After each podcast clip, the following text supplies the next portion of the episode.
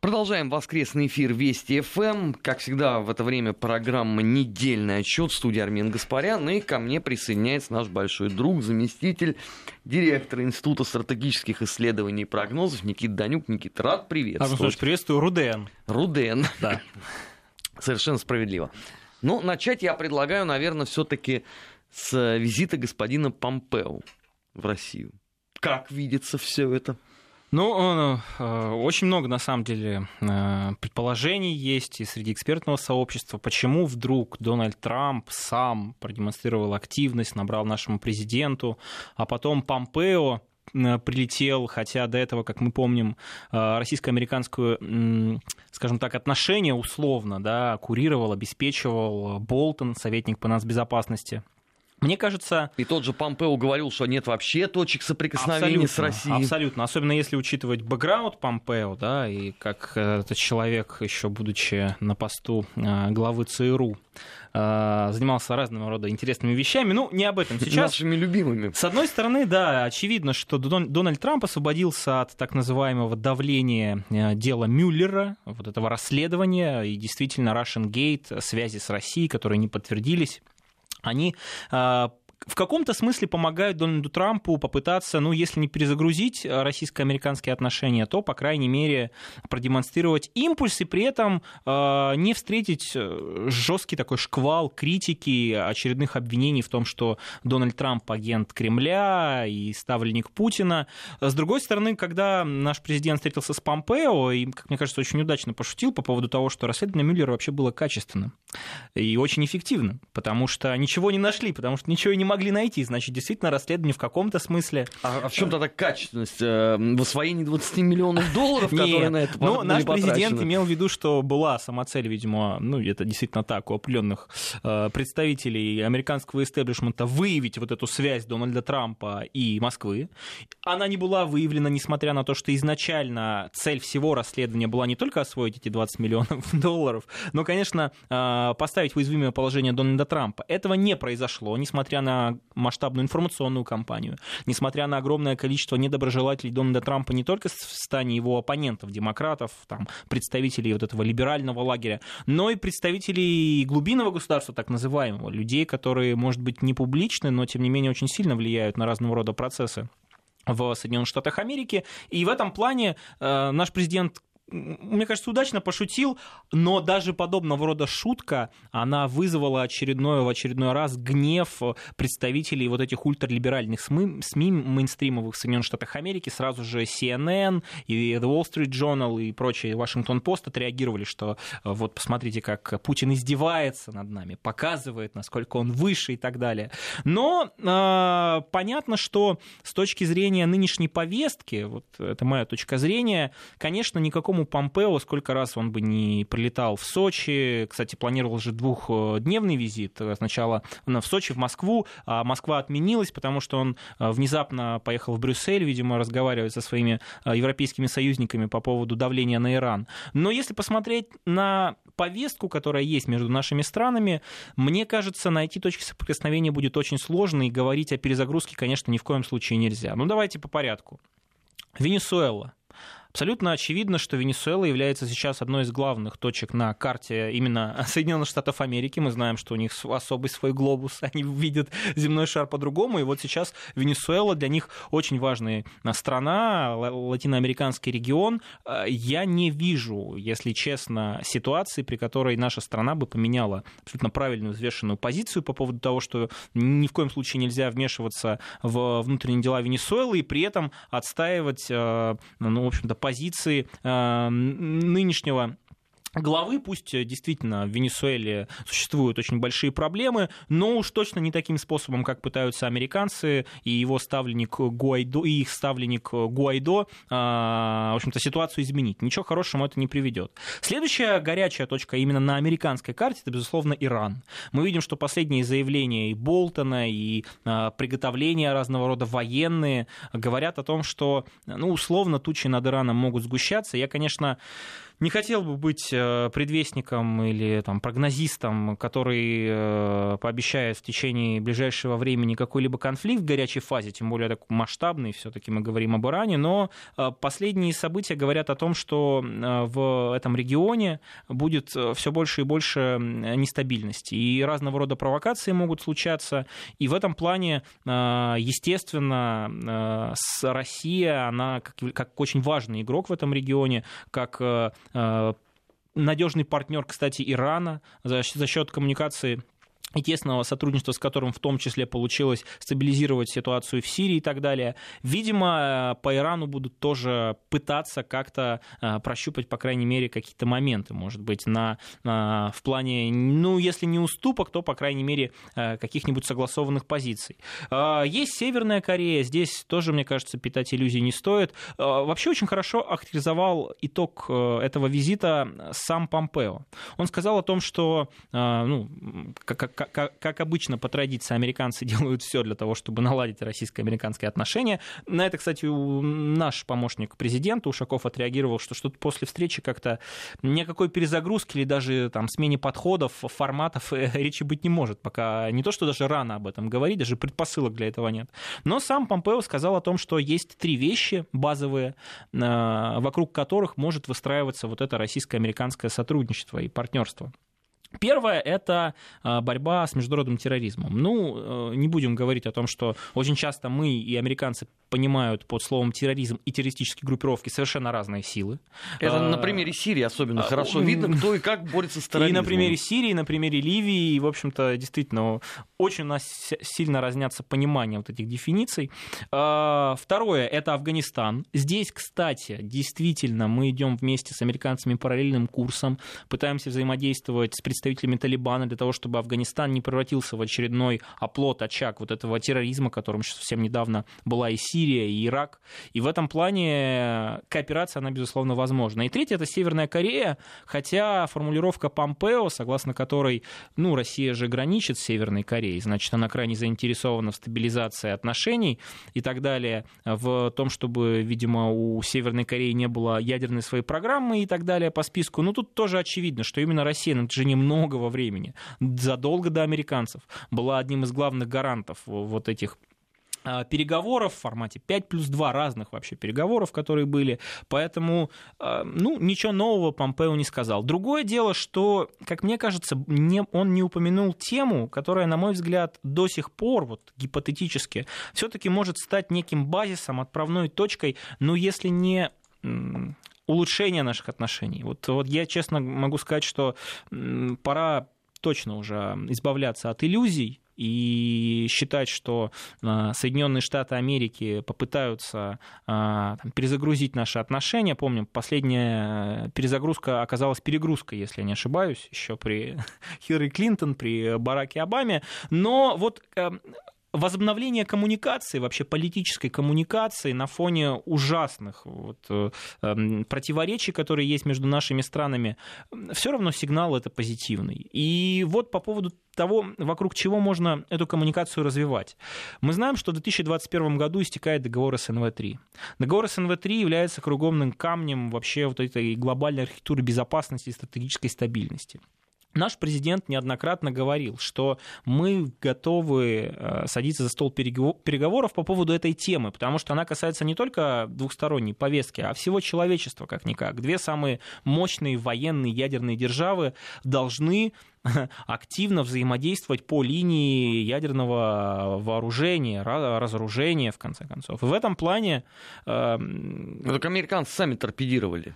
Ну, э, все возможные договоренности. В принципе, в принципе, э, как я говорил, вот с точки зрения каких-то гипотетических тем, которые могли бы все-таки обе стороны посадить за стол переговоров и начать какие-либо консультации экспертные по линии Министерства обороны, по линии нашего МИДа, соответственно, Государственного департамента США. Это, конечно, тема СНВ-3. Другое дело, что я действительно, Арман Сумач, с вами согласен. С точки зрения целеполагания, как мне кажется, Дональд Трамп и вообще нынешняя политика Америки, она заключается не в том, чтобы э, продлевать те договоры, которые создавали какую-либо архитектуру, а наоборот подрывать их. И мне кажется, что если вспомнить ту же риторику Дональда Трампа еще до того, как он стал президентом. Если вспомнить, как он активно критиковал а, Барака Обаму за то, что он в Праге вместе с Медведевым подписал это СНВ-3, потому что якобы это сильно ограничивает а, мощность а, ядерных сил Соединенных Штатов Америки, а мы знаем, что Дональд Трамп очень серьезно намерен модернизировать ядерную триаду, выделяются сотни миллиардов долларов, там за триллион, в принципе, потому что программа долгосрочная. И в этом плане, мне кажется, тоже на самом деле иллюзий питать не стоит. Другое дело, что наш президент э, демонстрирует озабоченность этими вопросами, глобальными вопросами. Ведь если вспомнить единственную встречу, на которой получилось как-то обсудить российско-американские отношения, тот самый знаменитый саммит в Хельсинки в 2018 году, который, кстати, готовил Болтон, то мы помним, что наш президент, он ведь отдал даже некое письмо э, Дональду Трампу. Естественно, там все сразу сполошились, что это шифровка из центра. Трамп получил очередные задания от своего куратора. Ну, ничего подобного. Я думаю, мы это сейчас увидим в июне, когда будет э, встреча на саммите Большой Двадцатки. Ну, CNN уже разминается вторые ну, сутки. Ну, вот сейчас об этом, да, поговорим. Вот по поводу того, что наш президент, несмотря на очень холодную и, как мне кажется, абсолютно неконструктивную реакцию, реакцию США, говорит о том, что, ребята, ну, это уж эта тема, вы точно должны должны быть в ней заинтересованы. Ну как мы не можем обсуждать СНВ-3, когда она в феврале 2021 года истекает, и от этого зависит а, Откатимся ли мы на 30 лет назад, а американцы после того, как вышли из договора о ракетах средней и меньшей дальности, в общем-то, действительно к 1987 году в каком-то смысле откатились.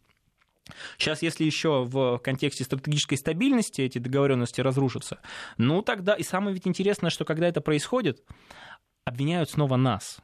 А кого? И для того, чтобы, ну... А кого еще? Ну, конечно, вот и для того, чтобы, ну, хоть, хоть, хоть как-то, хоть каким-то способом уменьшить вот этот шквал, абсолютно какой-то информационно-пропагандистский напор по поводу того, что именно Россия виновна в том, что Америка выходит из там, ДРСМД, Америка выходит, а, там, не знаю, не подписывает, не переподписывает СНВ-3, мы показываем, мы готовы это обсуждать. Но глобально как мы были записаны в документах стратегического характера Соединенных Штатов как потенциальная угроза, как страна-ревизионист, так мы для них и останемся. Бытует мнение, что Дональд Трамп а, инициировал вот эти контакты с Москвой на фоне а, торговой войны с Китаем. Ну, многие называют торговой войной, кто-то считает, что это еще не полноценная торговая война. Мне кажется, уже позиционной торговой войной это назвать можно. И бытует вроде мнение, что Дональд Трамп и там часть его советников хотят использовать Россию, на минуточку, стратегического партнера Китая, с которым мы на протяжении очень долгого времени выстраиваем энергетическую кооперацию. Ну, пусть мы не военно-политические союзники, но, по крайней мере, на последние учения, например, а, Восток 2018, если не ошибаюсь, которые были с Китаем, говорят о том, что мы тесно координируем наше военно-техническое сотрудничество и планирование. И вроде как э, Дональд Трамп готов обсуждать, ну точнее, продемонстрировать намерение э, может быть, смягчить санкции, может быть, пересмотреть свое отношение к Украине, еще в обмен на некие уступки. Ну, по, по Китаю, как мне кажется, они вообще нереальны. В Венесуэле тоже нереальны. По Сирии тоже, в общем-то, обсуждать нечего, позиция абсолютно понятная. Поэтому... А тогда что обсуждать? Вот, и поэтому мне кажется, что Дональд Трамп э, пытается снова использовать вот этот информационный шум, вот этот имидж свой, как человека, который договаривается с Ким Чен Ыном, как человек, который звонит лично Путину и говорит с ним, Владимир, давай сядем, вот я сейчас отправлю своего доверенного Помпео, чтобы мы там обсудили возможную предстоящую встречу на полях саммита G20 в Осаке и так далее, э, для того, чтобы продемонстрировать э, активность на внешнеполитическом фронте. Потому что если посмотреть на достижения во внешней политике за последний, там, э, за последний период Дональда Трампа, то мы видим, что ему, нужна это, ему нужны какие-то позитивные сигналы, продемонстрировать обществу, что он активен, что он успешен, он это крайне любит делать, а продемонстрировать-то нечего. Венесуэла – ничего хорошего, Иран – ничего хорошего. Кстати, появляются все больше сообщения в американских э, средствах массовой информации, которые ссылаются на неназванные источники, как они любят,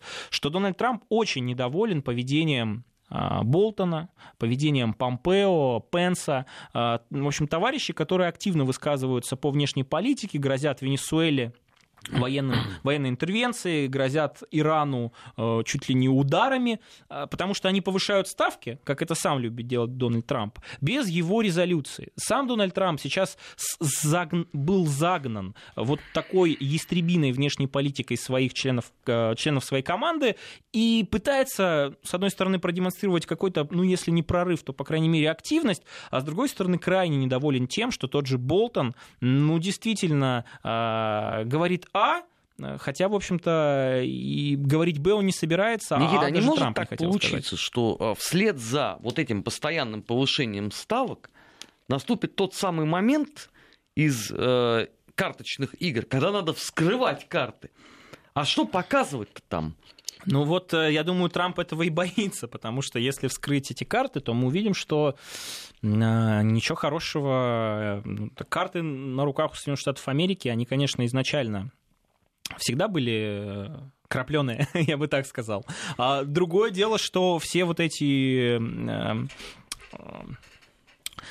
штучки, которые американцы любят исполнять, все мы их знаем уже прекрасно. Поэтому поле для маневра, когда ты так повышаешь э, ставки, у американцев остается все меньше и меньше.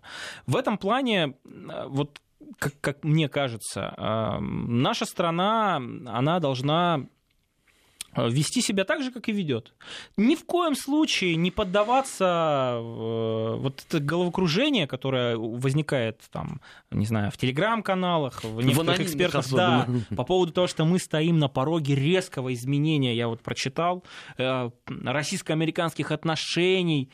На чем вообще эти псевдоаналитики делают свои заключения, непонятно абсолютно. Поэтому Э, мы проводим свою суверенную политику внешнюю, которая отвечает нашим национальным интересам. Американцы, естественно, это не нравится. Американцы будут пытаться в разных регионах мира э, создавать либо поддерживать очаги напряженности, как мы знаем, для того, чтобы создавать эту нестабильность, с единственной главной целью удержать свою глобальную гегемонию, геополитическую, геоэкономическую.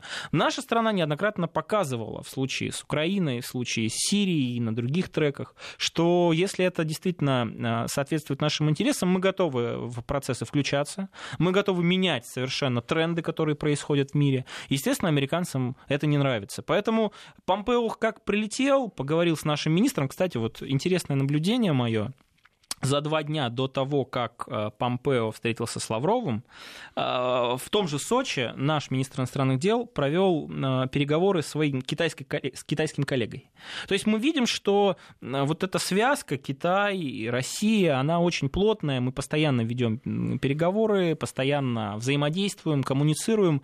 И я надеюсь, что э, никакие попытки Дональда Трампа предложить маленькую сделку, большую сделку, да все что угодно, хорошую сделку, хорошую сделку, они ни, ни, ни к чему не приведут, потому что мы помним, что из истории, что совершенно все сделки, которые американцы заключали с нами, в итоге оборачивались тем, что либо мы теряли свои позиции, либо мы теряли э, свое влияние, либо мы э, вообще откатывались там, назад, а американцы ну, там, добивались своих э, целей, а иногда даже от этих сделок ну, напрямую отказывались, да, точнее, от обязательств. Поэтому в этом плане я бы не, не стал делать никаких выводов. Да, Помпео прилетел. Да, никогда до этого не, не прилетал, хотя он является государственным э, секретарем государственного департамента, человеком, который ну, отвечает за реализацию внешней политики американской. Ну, какое-то значение этому придавать. Получится встретиться на полях в Осаке нашим президентом? Хорошо. О чем поговорят? Конечно, найдут они, скажем так, темы для переговоров. Могу интересную, не то чтобы конспирологическую версию пробросить, но ну, тоже она имеет место быть. Мы знаем, что сейчас, сейчас. Да, Дональд Трамп э, вступает в очередную предвыборную кампанию. Ну вот она фактически началась, пусть официально не объявлена.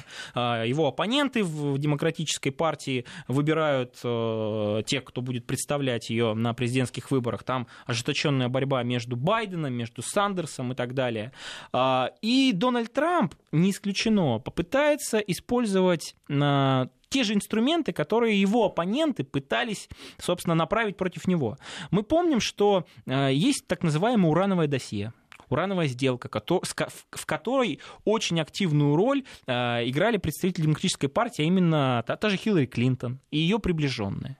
И мы знаем, что, в общем-то, это сделка так называемая, вот эта урановая тема, является очень интересной, очень запутанной, которую можно использовать в качестве козыря э, вот такого алаверды, который Дональд Трамп попытается провернуть. Мол, ребята, смотрите, на протяжении нескольких лет, там, больше, больше одного года, почти два года, по-моему, да, спецпрокурор Мюллер расследовал. Да, да. Двушечку а, отработали. Да, пытались что-то там доказать, обвинить меня в, в сговоре с Кремлем, в предательстве национальных интересов, объявить импичмент. А вот что сама госпожа э, э, Клинтон вместе со своими однопартийцами делала с русскими, э, какие у нее связи, э, а мы помним прекрасно, что они действительно имели место быть, эти переговоры по урану, по компаниям, по продажам и так далее. И вот как такая конспирологическая версия, что а, Помпео-то прилетал не только для того, чтобы обсудить темы, где ну, действительно точки соприкосновения найти очень а, сложно, но, может быть, для того, чтобы воссоздать эту политическую коммуникацию, чтобы в какой-то момент попросить, ну, если не помощи, то, по крайней мере, может быть, а, какого-то участия или, скажем так, в том, чтобы Э, пролить свет на связи госпожи Трамп, о, госпожи Трамп говорю, госпожи Клинтон с э, некоторыми российскими то есть а, ответочка группами. через 4 года. Ну, вполне возможно. По крайней мере, это в духе Дональда Трампа. Он ведь э, сам неоднократно в Твиттере это говорил, что, ребят, это демократы вообще с русскими связаны. Другое дело, что на нашей стране от этого ни горячо, ни холодно. Как мы можем там условно, если гипотетически этот сценарий будет реализован, конвертировать это э, э, нам в плюс? Ну, мне, если честно,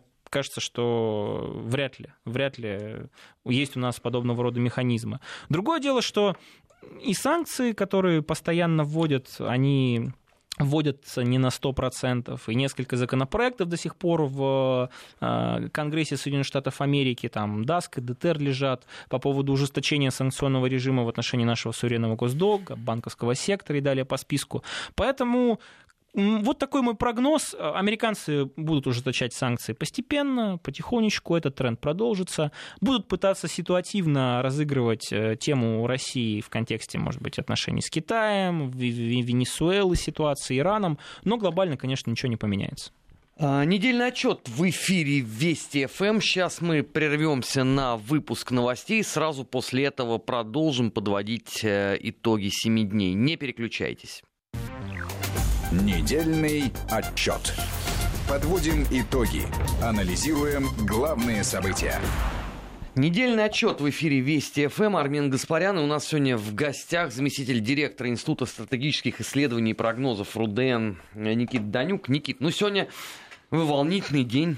Последний день э, Порошенко. Чуть не сказал Помпео, пока Порошенко. Ну, какие-то итоги, наверное, уже можно подвести пятилетие. Да. да. Если кратко, вот буквально, потому что мы по Украине говорим постоянно, но просто вот сегодня я вспомнил, что это последняя возможность, в общем, проводить, так сказать, президента.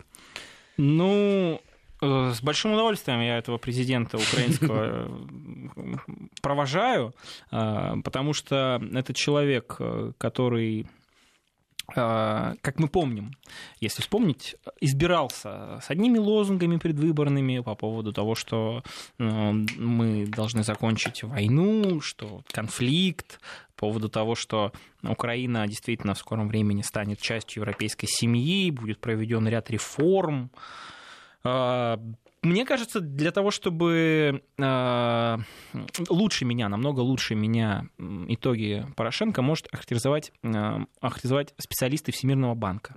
А для этого достаточно... Вот это сейчас с козырей сразу. Да, а для этого достаточно просто зайти на сайт Всемирного банка, посмотреть, что они называют нынешнее украинское государство а, самым бедным государством в Европе. До недавнего времени Молдавия такой не очень почетный титул носила, а сейчас, учитывая то, что Украине предстоит, а я напомню уважаемым слушателям, 2020 год – это а, а, обязанность а, выплачивать а, деньги за те кредитные линии, которые были предоставлены МВФ. А, а в этом году транша не будет, не уже будет, сказали? Конечно, не будет, э, потому что ничего не вообще из того, что было заявлено, ничего не выполнено. И вообще судьба украинского государства, вообще вот государство, это, мне кажется, очень важное слово, государственности, она очень туманна. Мы видим, что на Украине пытаются... Вот очень интересная реакция. Я действительно со многими людьми общаюсь, и многие очень адекватные, на мой взгляд, и достаточно компетентные специалисты говорят, несмотря на как бы их знание, что вот, мол, посмотрите, какие демократические институты, как они работают на Украине, как за пять лет получилось что-то построить. Ну, то есть вот это карнавализация Это, это получилось, э, учитывая, что наш э, друг Кирилл Вышинский уже год ровно сидит в тюрьме. Это, вот это они построили. Политические посадки, политические убийства абсолютно не расследованные. Где виновники э, трагедии на Майдане той самой? Вот э, те ну люди, ну, которые нет, стояли... Вот, вот, тут, вот тут они расследуют. Они разобрали в очередной раз брусчатку на Майдане. Чтобы а. теперь уже точно никто следствие не проводил. Ну, сейчас точно точно, я думаю, не будут проводить, потому что главный обвиняемый, например, Порубей, по-моему, подал в отставку. Порошенко, я думаю, что вряд ли захочет находиться на территории э, совсем недавно его государства в ближайшее время, учитывая, что пытаются его там повестки, повестками разными вот, затащить в судебные инстанции. И в этом плане, э, ну, удивляет действительно позиция людей, которые видят вот эту шелуху, вот эту карнавализацию, вот просто превращение э, политики в шоу-биз, и это якобы является демократией. Коллеги, ну о чем вы говорите? Мне кажется, самым главным показателем успеха любого вообще человека, который стоит у власти, является в первую очередь, конечно, цифры и статистика. С этим не поспоришь.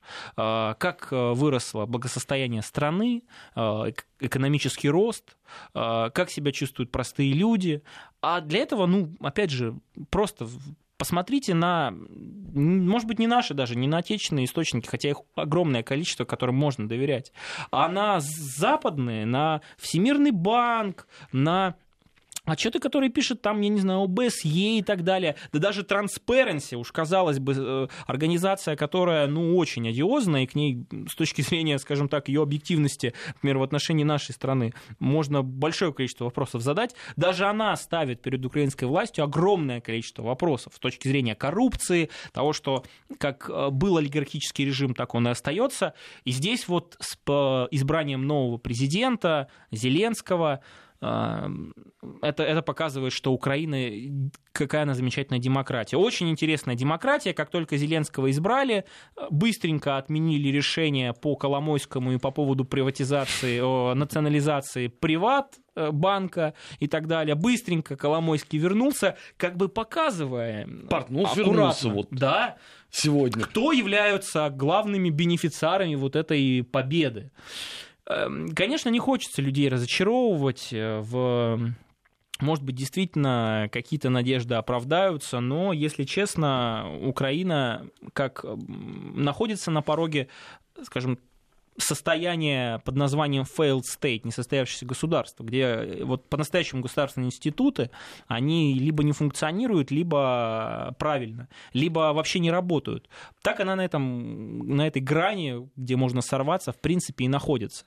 Поэтому Порошенко в общем, пусть уйдет Порошенко, пусть придет новый президент.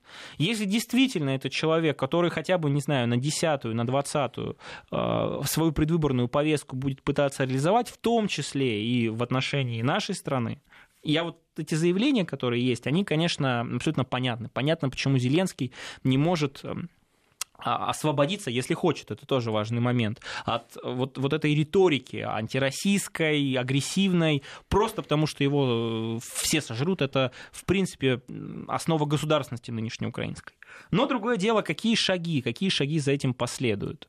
Э, мне кажется, то, как проводят того же Порошенко, например, в Европе, тоже очень наглядная ситуация с э, парламентской ассамблеей, с тем, как Климкин шантажировал, значит, э, э, когда с Порошенко приехали они в Европу, своих европейских партнеров, мол, если вернете, позовете обратно Россию в качестве полноправного члена парламентской ассамблеи Совета Европы, то мы наши минские договоренности, которые являются там важными для Европы, естественно, для нас, Германия, Франция являются гарантами исполнения Минских соглашений, не будем выполнять.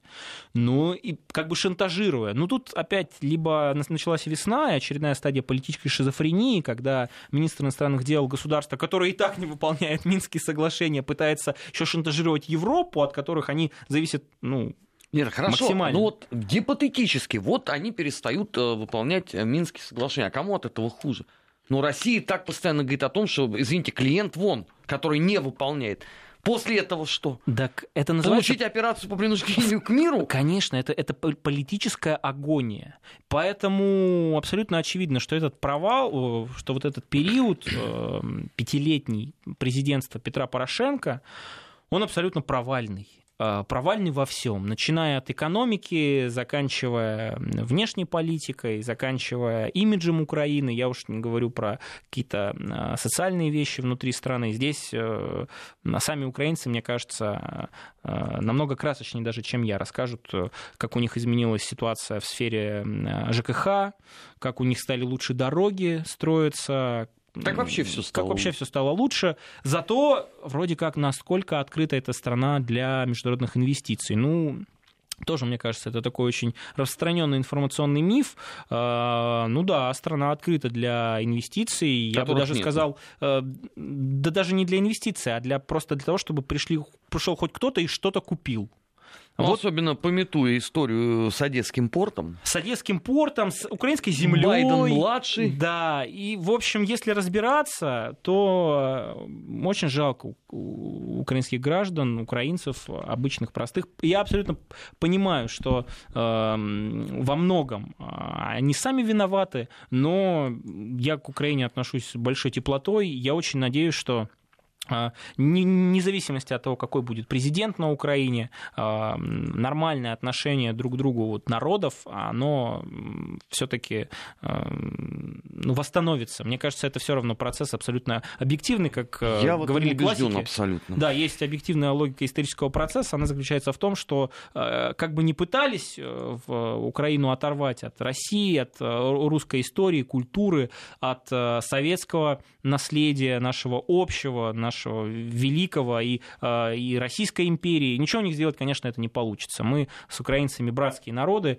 в этом плане э, история расставит все на свои места. Но абсолютно очевидно, что Петр Порошенко, конечно, э, президент, который не только не оправдал, он вообще ничьих надежд не оправдал, на самом деле. Не, разве что только, может быть, его предыдущих кураторов, в общем, главных людей, которые ставили на Порошенко. А это, кстати, предыдущая администрация э, Соединенных Штатов Америки. Именно поэтому, кстати, Обамовская видно... команда Обамовская занималась. команда, тот же Байден, кстати, это фактически его был личный такой проект, он курировал его. Э, видно отношение американцев, отношение Дональда Трампа и его э, команды к Украине. Она вообще находится не на повестке. То есть они не рассматривают ее даже в каком-то смысле даже как ресурс. Видно, как Европа пусть и с, со скрипом, но тем не менее тоже меняет свое отношение. Вот с парламентской ассамблеей Совета Европы. Тут тоже можно по-разному относиться к тому, возвращаться нам или нет.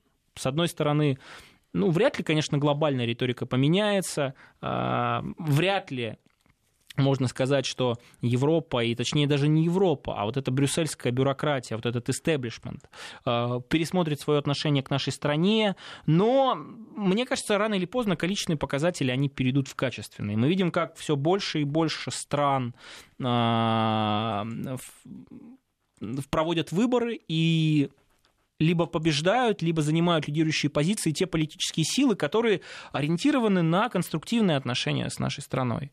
А, мы видим, что с каждым годом их становится все больше, и вот этот тренд переломить уже не получается. Это, кстати, э, покажет э, то, как вот скоро пройдут выборы в Европейский парламент, э, буквально через неделю они Вот состоятся. об этом хочу отдельно поговорить, потому что выборы в Европейский парламент тоже стали уже частью такой глобальной э, истерики по этому поводу. Что я понимал еще, в принципе, когда они э, рыдали по поводу того, что, ну, наверное, будет значительный процент евроскептиков, и это плохо для Брюсселя и так далее, и так далее.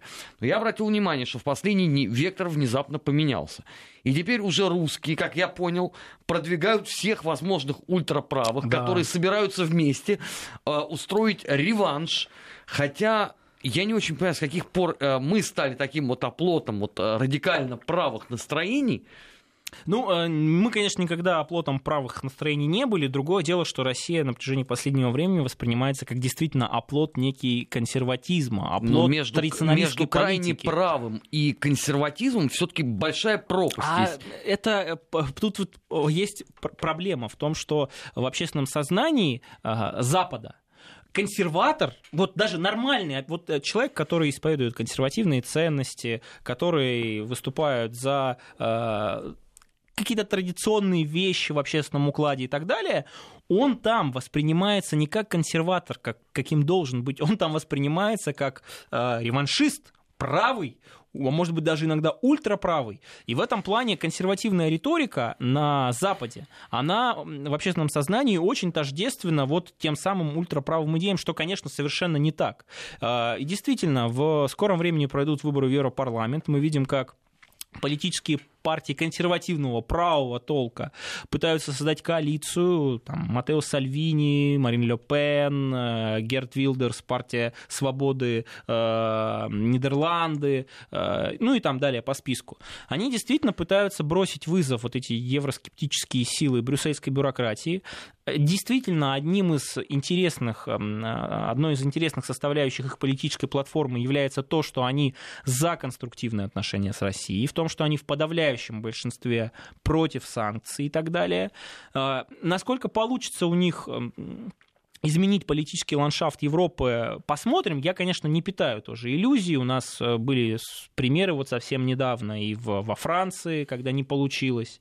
И Италия, где, казалось бы, э, вот эта коалиция была образована между Лигой Севера, движением «Пять звезд», и одной из, одним из условий создания этой коалиции был пункт даже вот в этой договоренностях об попытках э, запустить процесс э, там, приостановки санкций, может быть, даже отмены в отношении России, ничего сделать не получилось. Но тем не менее. И вот интересно, как до сих пор пытаются использовать российскую карту противники, ну, вот тех политических сил, которых можно назвать условно национальными. А, те, которые выступают за Европу наций, а не вот этот глобальный либерально-демократический, даже квази-либеральный проект. А, скандал в Австрии произошел. Распалась правящая коалиция. Премьер Австрии Себастьян Курс заявил о том, что его партия больше не сотрудничает с австрийской партией свободы, потому что ее лидер Хайнц Штрахе в 2017 году в каком-то месте разговаривал якобы с э, племянницей российского олигарха по поводу там финансового взаимодействия и Только так далее. она на проверку оказалась гражданкой Латвии. Она и непонятно вообще существует или нет. Говорят вообще, что это подсадная утка для того, чтобы попытаться э, обрушить, э, собственно, капитал политический э, вот этой австрийской партии свободы АПС а самое интересное, что вот эту э, штуку делают, ну, как я уже говорил, накануне выборов в Европарламент, а это действительно очень важно, это такой удар, точнее, с одной стороны, это удар по конкретной Австрии. Почему по Австрии? Потому что Австрия, если посмотреть на последние годы, она действительно является одной из стран, которая выдерживает нейтральную, иногда даже очень конструктивную политику в отношении нашей страны. Понятно, что во многом это объясняется тем, что Австрия является нейтральной страной и получила этот статус во многом благодаря Советскому Союзу, кстати, и не является членом блока НАТО. Другое дело, что мы видим, как Австрия подписывает контракты с «Газпромом» на 2040 года, как австрийский президент, даже не канцлер, ездит или там высказывается в отношении России достаточно комплементарно. И очень важно, помним, кстати, как пытаются раскрутить тему с России и Австрии там год назад, когда тоже была встреча Курца и нашего президента. Э, если не ошибаюсь, кстати, первая международная встреча вот нашего президента была как раз с представителем Австрии, Себастьяном Курцем. Э, там какой-то стареющий пенсионер-шпион был обнаружен, который якобы отправлял информацию куда следует из Австрии и был российским шпионом. Пытаются всячески подорвать вот такие конструктивные российско-австрийские отношения, но делают это очень топорными способами. Другое дело, что, к сожалению, это до сих пор работает. До сих пор в общественном сознании Запада тема России, связи с Россией, она настолько токсична, настолько они были подвержены вот этой обработке информационно-пропагандистской, что абсолютно нормальные какие-то связи, которые могут быть, воспринимаются, а, связи с Россией, я имею в виду, на Западе как яркий пример того, что либо ты агент Путина, либо ты агент Кремля, либо еще что-то обязательно найдут. В этом плане Конечно, австрийская партия свободы, она, безусловно, из-за этого скандала очень сильно потеряет. Будут проведены новые выборы в Австрии, придется новую коалицию там Курцу с кем-то заключать и так далее. Но это похоже на какой-то такой информационный терроризм, где вот реально тема России является одной из определяющих. Если не знаешь как, Э, просто приплети к чему угодно тему России, связи с Россией, кто-нибудь русский, и у тебя обязательно получится, потому что э, в информационном пространстве Запада, если что-то связано с Россией, ничего доказывать не нужно, никаких фактов доказательной базы не нужно, э, само собой все разумеется. Прекрасно. Ну, ничего, конечно, прекрасного в этом не, ну нет. Это, это, это дивная совершенно э, картина мира. Единственное, ну хорошо, она не может в таком виде э, э, существовать э, десятилетия. В какой-то момент они должны устать сами от себя. От этой невменяемости тотальной. Должны, они должны, конечно, устать. Э, другое дело, что э, мы видим, должно это произойти не под влиянием внешних факторов, а сугубо внутренних. Вот, э, и мне кажется, что этот тренд Э, когда политический ландшафт Европы будет меняться, и силы эм, не союзнические России, не, конечно, никакие не пророссийские, а скорее вот национальные силы, когда если будут все-таки приходить к власти, этот процесс может быть запущен. Э, в какой исторической перспективе это произойдет, сказать очень сложно. Станет ли Европа нам союзником? Конечно, нет. Выйдет она из НАТО, или вот сейчас снова появляются разговоры о создании европейской армии, Фонд новой обороны в 13 миллиардов до 2027 года создали. Американцы, кстати, жалуются на вот эти попытки европейцев продемонстрировать свою независимость и субъектность в контексте военно-политической э, там, планирования и так далее. Вряд ли это, конечно, приведет к каким-то кардинальным изменениям. Другое дело, что когда речь касается базиса, а именно вот этого условного благополучия европейского, которое, конечно, уже не такое благополучное, как 10-15 лет назад, европейцы все-таки дают о себе знать, их голос голос э, становится слышимым. Это наглядно демонстрирует ситуация вокруг Северного потока-2, например. Это что касается нашей страны. Что касается международной повестки, мы видим, как все европейцы кричат, говорят о том, что ни в коем случае не нужна такая деструктивная политика в отношении Ирана, из вот этой всеобъемлющей сделки ни в коем случае нельзя было выходить, и даже американцы как бы не могут им, с одной стороны, а, убедить, а с другой стороны, европейские компании уходят, ну, просто понимая, да, к чему все клонится. Поэтому, конечно, хочется а, разговаривать с Европой, которая независима, с Европой, которая имеет свою точку зрения, которая готова, ну, по крайней мере, на взаимовыгодное партнерство в тех сферах, ну, где это действительно Европе было бы очень полезно. Это, конечно, энергетика, это, конечно, военно-политические вопросы, потому что э, то, что сейчас делают американцы, выход из договора о ракетах средней и меньшей дальности, например, увеличение контингентов НАТО на наших границах западных, там, на территории Прибалтики, стран Восточной Европы, все это делает саму Европу заложником, заложником вот этой политики непонятной. Другое дело, что интересы Европы и интересы Брюсселя, брюссельской бюрократии, они кардинально отличаются. И вот тема России, которая ну, становится постоянной пугалкой такой, инструментом угрозы запугивания, она очень пригодилась вот э, нынешней европейской элите. Она была крайне кстати. Потому что под э, тяжестью тех проблем, того системного кризиса, в котором находится Европа, это мигранты, это э, социально-экономические вопросы, фискальные вопросы, а их, кстати, очень-очень много, если так разбираться. Э, там, триумфальное шествие условно популистских партий, как правого, так и левого толка, неважно. Появилась Россия, которую снова можно назвать угрозой. А, появилась Россия, которая пытается подорвать европейские демократические институты, стабильность, вмешивается в выборы.